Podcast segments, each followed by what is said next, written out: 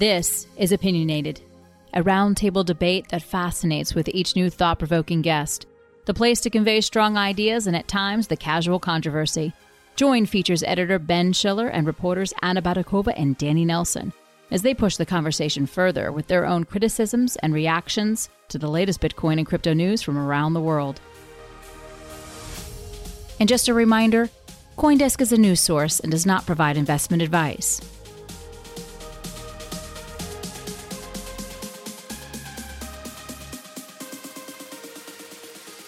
Hi, everybody. I'm Ben Schiller. This is Opinionated, and here also are Anna Baydakova Hello. and Danny Nelson. How are you guys doing? Hello, hello. Good, good, good. So this is Thursday in New York, and we're recording this as a movement is taking hold. This is the Constitution DAO, and this is a project that's seemingly come out of nowhere in the last week, and it now has 8,000 people in its Discord group and uh, 40 million dollars in Ethereum, and it's all coming to a culmination tonight, D-Day, when the group is going to be buying uh, one of the two remaining copies of the U.S. Constitution. That that, that uh, hallowed document is going to become part uh, of this DAO, which has sprung from nowhere and is really an interesting phenomenon. Danny, I know you have sort of mixed thoughts about this because on the one hand, it's sort of a spontaneous outpouring of, of passion about this constitution and about DAOs in general. You have mixed thoughts about it. Do you want to just tell the audience about that? Sure. And let me start with two disclosures. One, I, I have uh, aped in to the Constitution DAO. I Are have you one of those people? I have I have donated um, only ten dollars more than it took me to pay in gas. So uh, just, just And it took you like one hundred dollars. So how much? it took me about it, the gas was about fifty dollars. So I, I I donated sixty dollars, paid fifty dollars, and I'm one hundred ten dollars. And what will I have to show for it? I won't have what I thought I would because, as Ben alluded to, this group which uh, sprang together in the last week with the intention to buy the only first edition copy of uh. the Constitution that remains in private hands, but one of thirteen remaining from the first edition printing copies that were that were handed out to delegates in 1789 in Philadelphia. So this is certainly a, an historical document. But the plan originally was to get all this money together, go to Sotheby's, buy the thing, and then you know figure out what to do with it. As this amorphous Twitter joke converged into a real idea with a chance of doing that, it now has forty million dollars for an auction that is expected to go between 15 and 20 they've kind of had to make some concessions realizing that oh well if you fractionalize ownership of the constitution that's probably going to be a security and they don't really want to have a securities issue with what was meant to be a fun little project and other things that have kind of brought to light at least in my mind really what a dao is and how it works because this ramshackle idea has moved so quickly out of necessity in the last week. Wait, so initially it was meant to be like a share in a fund that owns the constitution. This was what you initially hoped to get, Danny? Or you hoped to, to get the piece of the document? When I put my money in, I just thought, why the hell not? I just thought, this just ape in. I've got this ETH that just sitting there, whatever.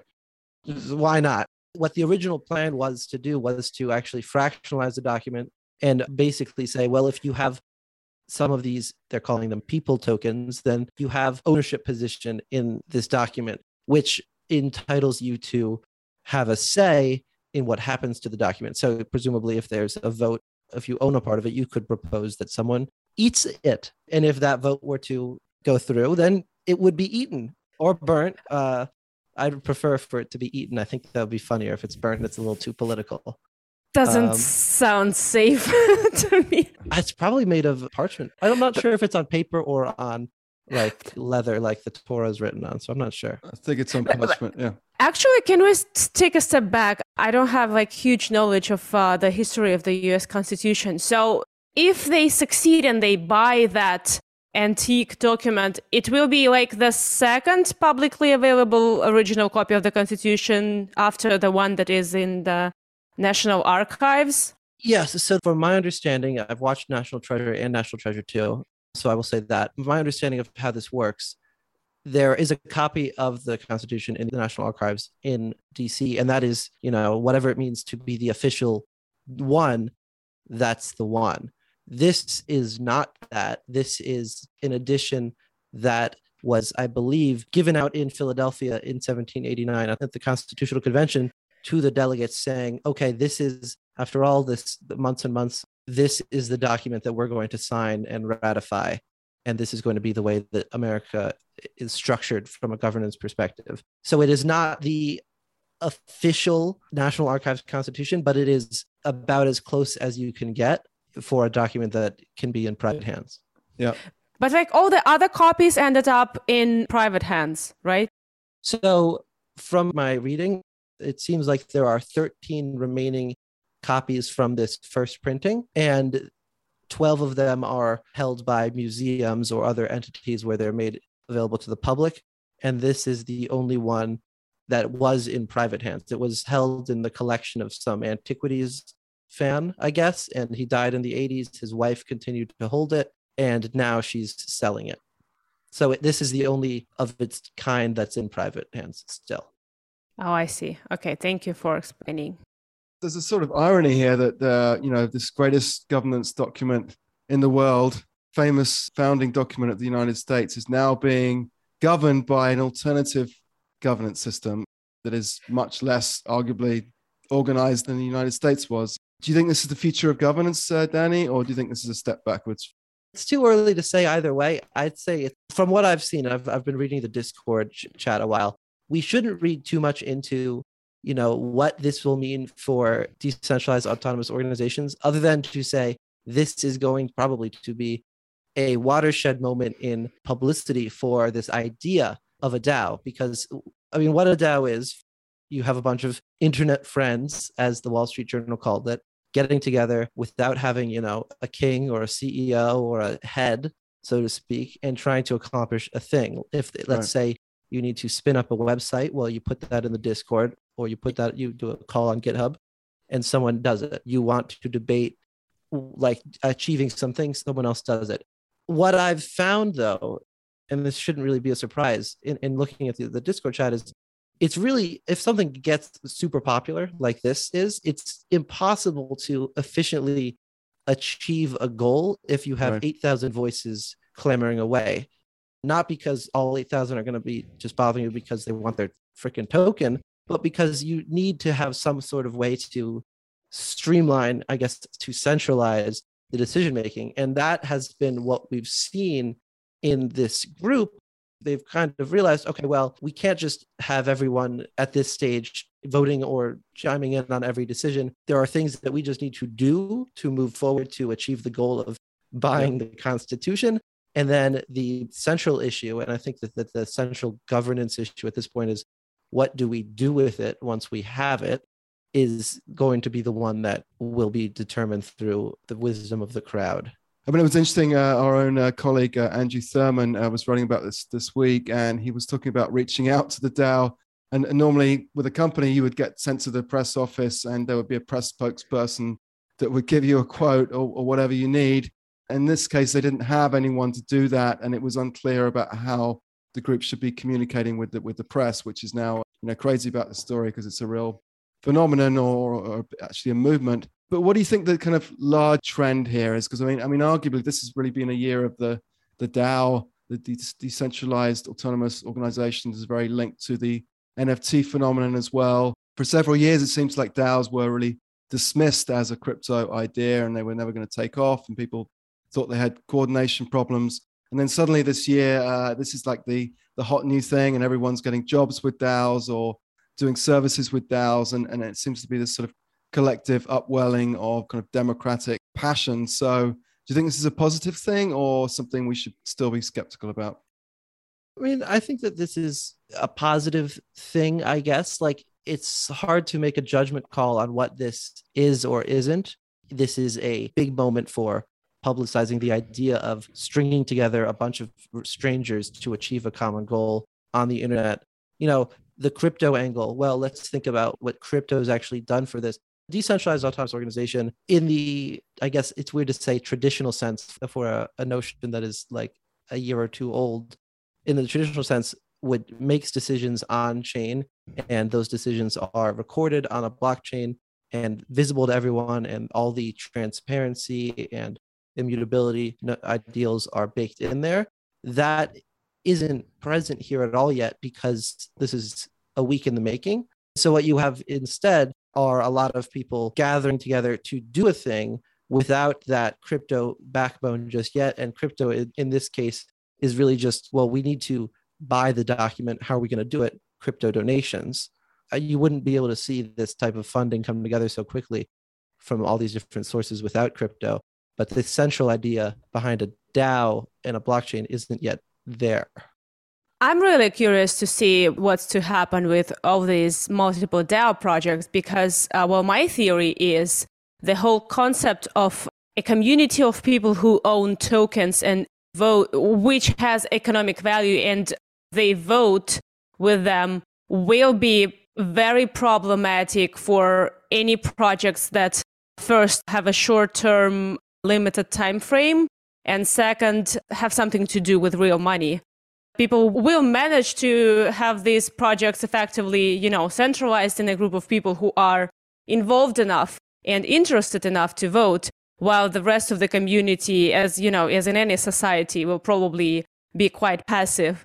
And if you look you know on some real decentralized communities like you know the bitcoin developers for example you can see that the decision making in a decentralized community is like utterly slow daunting unsexy process that takes months and years and then finally the decision gets implemented. So it won't be like fast and slick and beautiful but there will be a lot of economic and interest and power play in such projects i guess because if you have a lot of tokens wouldn't you want to have a lot of power in the dao and like push your decisions through? Of course you would and another question that i really have in all this because we're talking about the Constitution, a political organizational document, I think it's very valid for us to think about how power is distributed or will be distributed in a group like this.